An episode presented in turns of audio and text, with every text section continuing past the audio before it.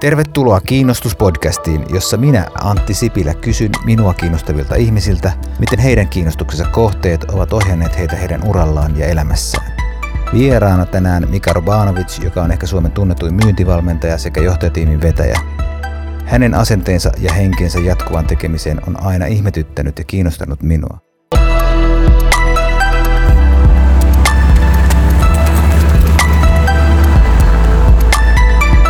Mua kiinnostaa, että mikä sua kiinnostaa ja mä uskon, että on huomannut, että sua kiinnostaa myynti ja urheilu, niin onko aina ollut näin? Siis mua kiinnostaa tämä myynti tosi intohimoisesti. Joo. Eli se, ja sen takia tämä paikka, kun sä mainitsit hienosti tämän historian taustan, Mm. niin mä ehkä eroon monesta niin tämän hetken semmoisesta, joka haluaa olla ikään kuin tämän genren edelläkävijöitä, niin siinä, että mulla on nyt tämä 30 vuoden historia ja silti mä oon ehkä se uudistuvin. Mm. Eli mua draivaa tässä, sä sanoit sanan, että mä hyökkään eteenpäin, niin. niin mä, mä, mä käytän sanaa, että mä uudistun. Mä, mä uskallan väittää, että mä olen onnistunut uudistumaan. Eli vaikka mä olen 30 vuotta tehnyt ja itse asiassa sen ansiosta mä koen, että mä pystyn uudistumaan. Mm. Et hieman mä, mä karsastan sitä, että tuodaan niinku yksi ismi ja mennään sillä ismikärjellä mm. ja sillä halutaan olla. Mulla on se perspektiivi. Ja toki mä olen nuorena silloin kun mä aloitin, niin mäkin hyökkäsin niinku yhdellä ismillä. Ja Joo. mä ymmärrän sen. Mutta se vahvuus mulla on nyt tämä historiallinen perspektiivi. Joo. Ja miten urheilu sitten tähän liittyy on se, että mä tein 2008 semmoisen elämäntapa muutoksen.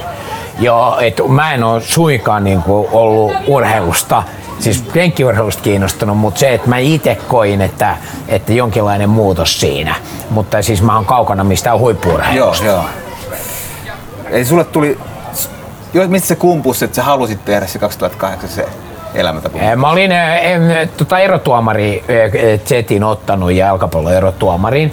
Ja sitten mua kuvattiin tuolla, oliko Laajasalokki hiekkakentillä, mm. jossain Seiskadivari pelistä tai jotain. Ja siitä vaan kuvattiin ja siitä näytettiin joku mm. klippi.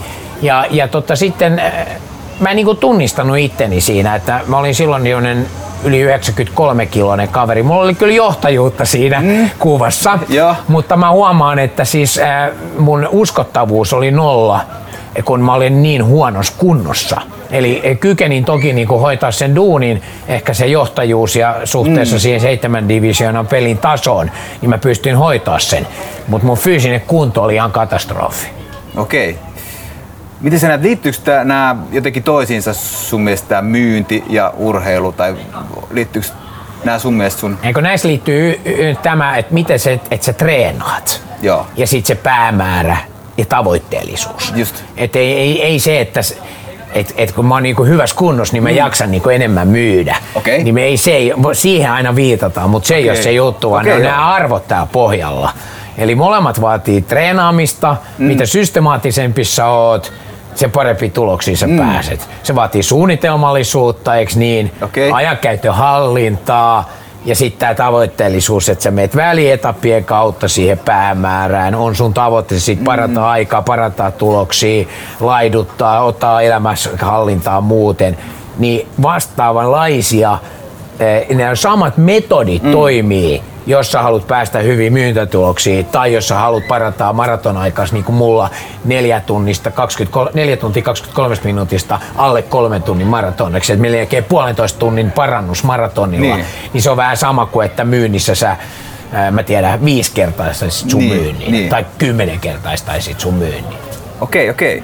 Eli toi tavoitteellisuus on semmoinen, mikä sua kiinnostaa niissä molemmissa. Kyllä, ja se draivaa mua. Joo. Mutta tavoite on sellainen, että tää, tää va- ihmiset asettaa tavoitteen. Mm. Ja, ja, ja se on väärä ö, etenemismalli. Okei. Eli ensin sun pitää kohdata totuus. Niin. Ja tämä on ihan sama, kun me kirjoitettiin valmentajani Antti Haakvistin kanssa kirja Business Atleetti 2010. Joo. Niin me niinku aloitettiin eka kappale on kohtaa totuus. Joo. Aika moni asettaa ensin tavoitteen, niin kuin tiedät, lyödään vetoa, että juoksen ää, maratoniin alle jotain tai jotain. Laidun 20 kiloa. Väärin Okei. tai myynnissä asetetaan niin joku budjetti, että mä myyn näin paljon ensi vuonna. Väärin. Vaan ensin kohtaa totuus. Että hei, Antti oikeesti, sun myynnit on perseestä. Niin. Miksi? Tai sä teet hyvää työtä tai mm. me menee näin, että, tai mä olen ylipainoinen. Niin kuin mä jouduin silloin 2008 kohtaan sen totuuden, kun mä katsoin sitä niin kuin kameraa. Niin, niin. Ja mä katsoin, että mä en tunnista tuota jäbää. Niin. Että siis mä olen lihava. Niin, niin. Että, että niin kuin jos sä vaan sanot, että mun pitää laihtua, mutta sä et sano itsellesi, että mä oon huonossa kunnossa. Mm. Tai, eh, sori vertaus, mutta mm. joku alkoholisti. Mm. Se ei ikinä myönnä, että sillä on ongelmaa. Mm. Ja sit niin kuin, että joo, no mun pitää lopettaa. Mm. Mutta se lopettaminen ei onnistu, ellei se myönnä ensin, että mulla on probleema. Mm. Ja tässä on ihan sama eh, terapeuttinen vaihe pitää käydä läpi. Jos sun myynti ei pelitä, sun pitää myöntää, että mä en osaa myydä. Mm. Ja sit vasta ruvetaan katsoa niitä tavoitteita. Just niin, joo. No se voi olla kova paikka sen jälkeenkin, sit, kun on myöntänyt se itselleen, että siis miten mä tästä pääsen eteenpäin. Erittäin kova ja sen takia mieluummin laitetaan suoraan tavoite eikä kohdata ensin totuutta. Joo. Ja jos sä kostaa koskaan kohdannut niin. totuutta, niin et sä pääse niihin tavoitteisiin. Tai sä jojotat niin kuin niin, tai myynnissä. Niin. Sun nousee myynti kolme kuukautta, sitten se romahtaa. Me katsotaan, siinä puhutaan hokistiikilmiöstä. Niin. Ei se tuu koskaan se luvattu budjetti niin, täyteen. Niin. Miksei? Niin. No kun emme kohdattu sitä totuutta. Mitkä on ne sun vahvuudet, mitkä on ne heikkoudet, mihin me keskitytään, mihin me pannaan kolme kuukautta, mitkä toimenpiteet, mm. mitä, me, mitä me seurataan. Jos sä pääse niihin mm. tavoitteisiin, millä lailla sä haluat, että mä huomautan niistä. Niin. Kun emme kohdata totuutta, me ei voida puhua rehellisesti. Niin just joo. Me puhutaan vaan siitä tavoitteesta. Sä oot perässä siitä tavoitteesta. No voi niin. voi. No ensi kuussa mä otan kiinni. No ei mikään muutu oikeesti. Niin. Kun meillä on se fundamentti, meillä on se sokkeli mm. Pino. Niin. Joo. Ja tossahan tietysti valmentaja on kuulla arvoinen ja tarpeen tuossa tilanteessa. Sitten mä mietin sitä, että kun sä oot itse kiinnostunut myynnistä aika nuorena ja sä oot muun muassa kauppiksista valmistunut kaikkein nuorimpana ekonomina, että se viesti siitä, että sä oot niinku löytänyt tämän tavoitteellisuuden ja kohdannut jotain totuksia hyvin nuorena, niin miten sä ihan niinku nuorena kiinnostuit tuosta asiasta? Ää, kun mä oon siis yksityisyrittäjä perheestä. Joo. Ja meillä oli vaateliikkeitä ja mm. mä oon pikkupojasta asti, siis tosi pienestä niin kuin mm. perjantai-iltaisin me mentiin laskea kassat keskuskadulle. Meidän isä antoi meidän laskea mm. niin kuin sataset ja sitten aina kymmenes satanen oli aina se, joka käännettiin niin kuin yhdeksän päälle ja ne Joo. pantiin kuminauha. Ja sen pystyi tekemään kymmenenvuotias poika. Mm. Ja sitä mä tein niin kuin joka perjantai. Mm. Mä opin laskea niin kuin rahaa. Hyvä. Ja sitten se vietiin, pantiin kassakaappi, silloin oli vielä käteistä. Mm. Ja, ja, ja, ja, ja, tästä se niin kuin lähti ja hyvin tavoitteellista se toiminta. Et se oli aika selkeä, että ne lyötiin sitten semmoisella rullakassakoneella mm. niin kuin ylös ja isä laittoi kirjanpitoon. Ja jotenkin siitä tuli sellainen tietty rytmi. Joo. Varsinainen oivallus mulle syntyi ehkä ää, joskus ää, yläasteella. Et mä olin joku 7,4 mm. oppilas, ei mikään erikoinen, no niin kuin kuka tahansa. Niin. Ja sitten mä jotenkin, mun sen aikainen luokanopettaja sanoi mulle, että tiedätkö, sä oot ihan hyvä oppilas, mutta ei tälleen, tää ei tule ikinä nouseen nämä arvosanat. Ja sitten mä nostin sen, tiedätkö, johonkin mm. sopivaa yhdeksän tai jotain. Mutta sitten mä joudun lukiossa – sellaiselle Töölön yhteiskouluun, missä muun muassa oli Risto Siilasmaa ja tämän tyyppisiä tyyppejä. Mm. Sitten meidän luokasta kirjoitti kuusi tyyppiä kuusi L. Siis kuusi tyyppiä kirjoitti Joo. kuusi L. Ja, ja, ja mulla oli 9,1 keskiarvo ja mä olin luokan huonoin. Mm. Ja jotenkin mä opin sen kolmen vuoden aikana, että jos mä oon niin 9,1 keskiarvoa mm. luokan huonoin, mm.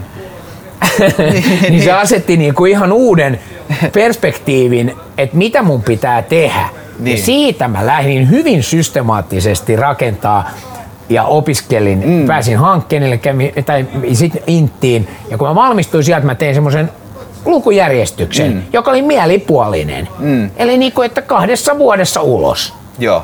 Ja siis mulla aina oli niin kuin tentti koko ajan. Joo. Ja silloin mä, ja tätä mä yritän valmentaa myös, että katsoisi niin koko ajan kuukauden eteenpäin. Mm. Ja mä huomaan, kun mä keskustelen ihmisten kanssa, että ne aina usein, että joo, mulla on huomenna joku projekti ja mä, mun pitää tänä iltana tehdä tai mm. mulla on tällä viikolla jotain. Mä edelleen elän niin, että mä katson koko ajan kuukauden mm. eteenpäin. Ja ehkä sä huomasit, että meilläkin mulla on aika mm. intensiivinen vuoropuhelu. Mm. Eli mä teen semmoista vuoropuhelua koko ajan, että iso osa siitä asiasta on jo mm. tehty kun se niinku H-hetki va- lähestyy. Niin, niin. niin mä en niinku, esimerkiksi tentteihin luken ollenkaan viimeisenä iltana, enää Joo. ollenkaan. Just Eli niin. mä käänsin tämän homman ikään kuin, että ja tämä tavoitteellisuus ja systemaattisuus tuli siitä. Joo. Ja siksi se mahdollisti sen, että mä valmistuin kahdessa vuodessa kolmessa kuukaudessa. Joo. Eli sulla oli niinku nuorena muutama valmentaja, sulla oli kassakone Isä, luokanopettaja, ja sitten sun luokkakaverit, joilla oli niin kovat arvosanat, ettei mitään järkeä. E, niin, ne oli ihan siis, ne oli neroja ja ne on tänä päivänä niin. Suomen elinkeinoelämän huippu. Joo. Moni niistä. Joo. Ja siitä sä sitten tavoitteellisuus jäi ja, ja Mä kohtasin totuuden, että mä oon niinku 9,1, mä oon paska. okei. Mutta toi on, nyt mä rupean ymmärtämään, että et mi, miten se on niinku toi drive menestyä tuolla huipputasolla niinku syntynyt tässä näin. No niin, ja mä yritän valmentaa myös sitä, että, että tänä päivänä myynnissä tämä vuoropuhelu mm. asiakkaan kanssa ennen sitä varsinaista kohtaamista, joka tänä päivänä voi olla missä Joo. kanavassa vaan. Ennen se oli kasvotusten, mutta nythän se voi olla missä vaan Niin. ja milloin vaan. Niin sun pitää niinku siihen sun pitää olla koko ajan valmiimpi, valmiimpi Niin, niin. paremmin valmistautunut. Ja sit kun sä pääset, jos sä pääset mm. kasvotusten kohtaamiseen, tai vaikka se olisi verkkoneuvottelu, mm. mutta kasvotusten, niin silloin ollaan jo niinku tosi pitkällä. Mm, niin. Tosi pitkällä. Et kun mä aloitin työurani, että 89, mm. niin silloinhan sait mitä tapasit, missä sait kaikki mm. tapaamiset. Siis sä soitit ja Niin, asiakkaat otti vastaan. Ne tapas keskimäärin kuusi toimittajaa. Joo. Ja sitten niin kuin kilpailutettiin. Nyt asiakas tapaa ehkä, otettiin asiakas tapaa kasvotusten ehkä yhden. Just niin. Ehkä siis yhden. Niin, niin. Niin kyllä jos sä pääset, niin sun täytyy olla aika huono, että sä et saa. Niin, niin. Eli tämä ostovallankumous onkin kääntynyt tuossa mielessä positiiviseksi. Kyllä. Että jos sä pääset siellä, niin sit, sit sulla on aika hyvät, jos Kyllä, mutta se vaatii sitä dialogia verkossa, mm. ilman myyjää, Niin. verkossa myyjän kanssa. Joo. Ja sitten se vaatii sen, eli 2015 me kirjoitin ostovallankumous, mm. sitten se vaatii tämän myyntikapinan, 2018, Ne. joka, joka kuvasi sit sitä, että kaikki pitää osallistua siihen, koska yksittäinen henkilö ei organisaatiossa voi, va, ei voi 24-7 myydä. niin. niin siitä tuli tämä iso oivallus siitä, että meidän pitää saada kaikki firman Niin. tekijät mukaan. sen saman ajatuksen taakse. Ja sit mua kritisoisi, että et sä rubaat tätä keksinyt. Ei, mun professori Christian Grönrus valmensi mulle jo tämän myynnin ja markkinoinnin yhteistyön ka- eh, 1986, 87, Niin. 88 Hankkenilla. Mutta siinä oli vaan se ero, että niitä työkaluja ei ollut. Se oli mm. teoriaa silloin. Mm. Se oli täysin teoreettinen malli, Niin. joka ei myöskään toteutunut. Nyt eletään 2020. Mm. Me ollaan nyt siinä vaiheessa, että meillä on työkalut, Niin. joka mahdollistaa sen. Niin.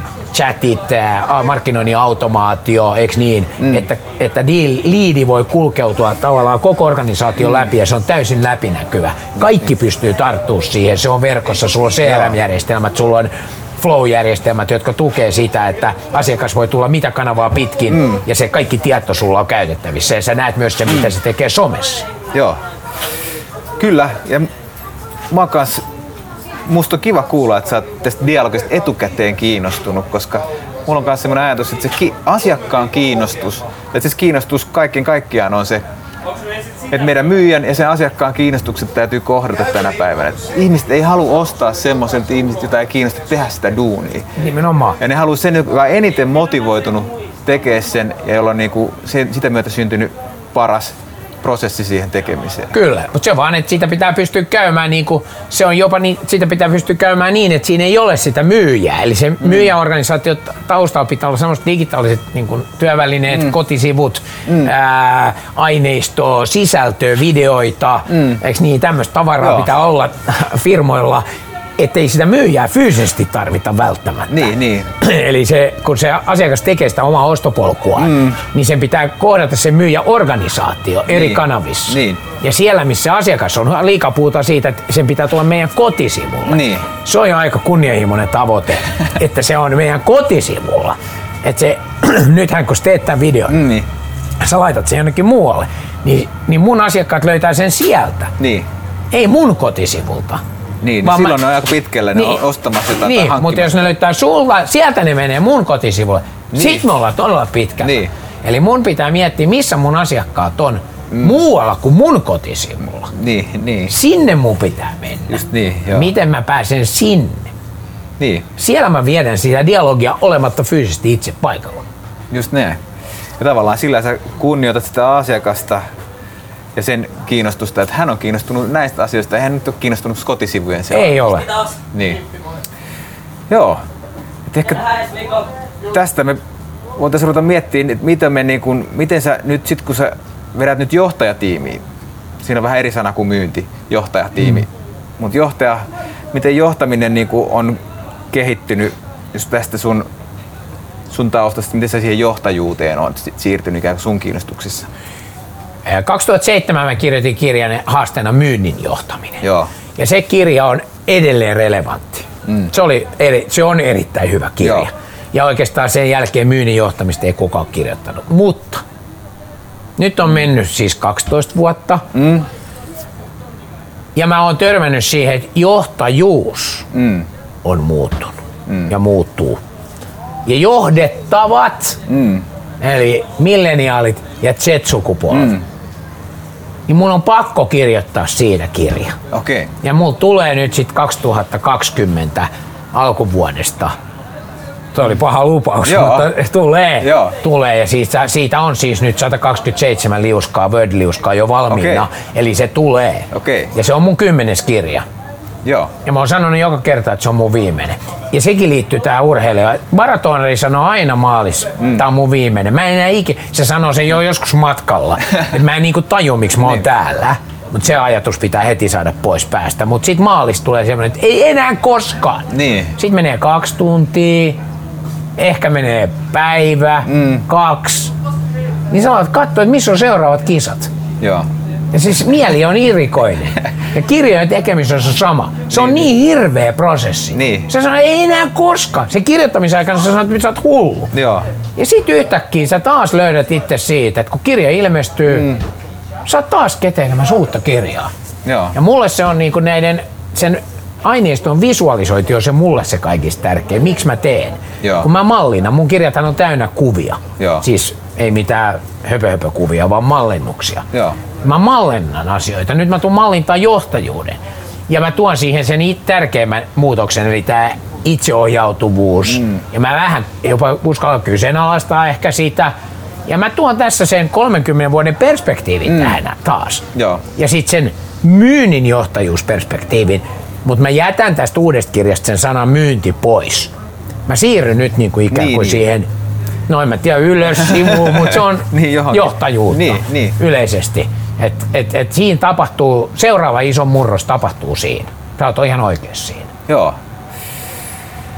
Ja so, soveltuuko tähän johtamiseen nyt sit sama, samoja asioita, tämä tavoitteellisuus, mullakin oli niinku tämä käsitys ennen kuin me nähtiin, että mä ajattelin, että okei, niin johtamiseen liittyy se, että sä jaksat niinku tehdä sitä ja ja silleen, että ehkä se, onko se se sama väärinkäsitys? Että se... No joo, kun mä laitan Cooper-tulokseni tonne niin niin. nettiin, niin jengi puhuu siitä, että joo, että johtajan pitää jaksaa. Niin.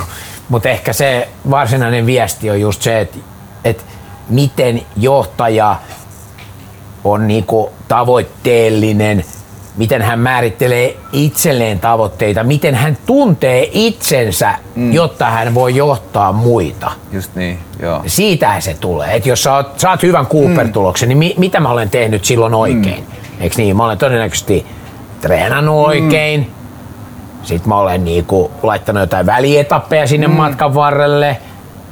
Eikö mä ole systemaattinen? Mm. Mä tunnistan omat raja, rajani jotenkin, mm. eikö niin? Mm tärkeitä johtajan ominaisuuksia.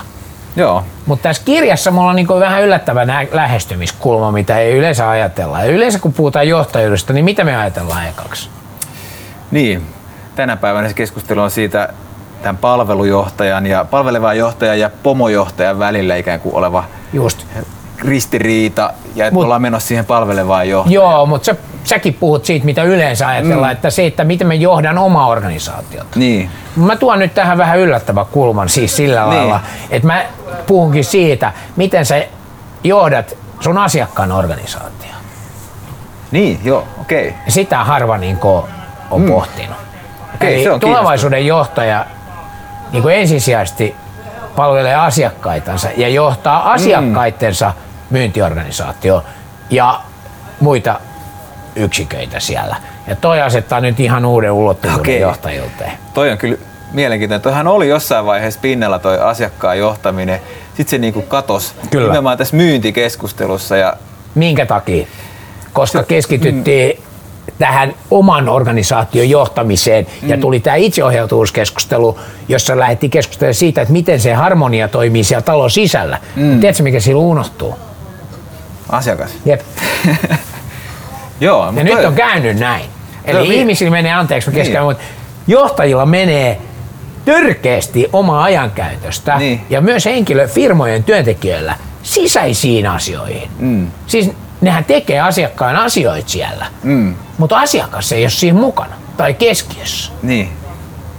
Eli on kuule sprintit ja on seremoniat ja on kuule kaiken maailman jutut. Niin. Missä on asiakas? Just niin. Että keskitytään siihen omaan häsläämiseen ja suorittamiseen, että me saadaan tää tehtyä. Ikään kuin asiakkaan asioita. Mutta Niin. missä on asiakas? Joo, joo. Missä on fyysisesti asiakas? Mutta toi on mielenkiintoinen näkökulma, koska mäkin muistan sen ajatuksen, joka oli pinnalla tuossa kymmenen vuotta asiakkaan johtaminen. Mä ajattelin, että se on vähän niinku, vähän skifiä tai niinku, että ethän sä nyt voi mennä niitä johtamaan niinku, sinne. Niin, mutta on mielenkiintoista, jos sä tuut tuolla taustalla Niin. ja sä pystyt laittamaan pointit, että miten Jep. tämä menee tavoitteellisesti Niin. ja miten tämä Eikö se ole hoidetaan. Niin, mua kiinnostaa. ja mä, sanotaan näin, että se on aika haastava matka, koska... Niin. Ja sitten mulla on neljä vieraskynää. mm, okay. Mulla on ihan hui, huikeat kirjoittajat ollut siellä, jotka on kirjoittanut mm. sinne äh, milleniaalien johtamista, mm. Z-sukupolven johtamisesta, Niin. itseohjautuvuudesta ja, ja sitten äh, tulevaisuuden johtajan ominaisuuksista.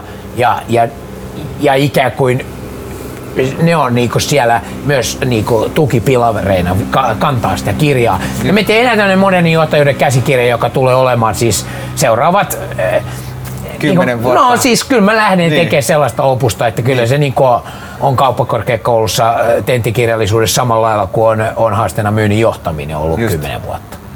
Hyvä. Hienoa. Mä odotan innolla kanssa tätä kirjaa. Mä pyydän sun nimmari sitten kylkeen.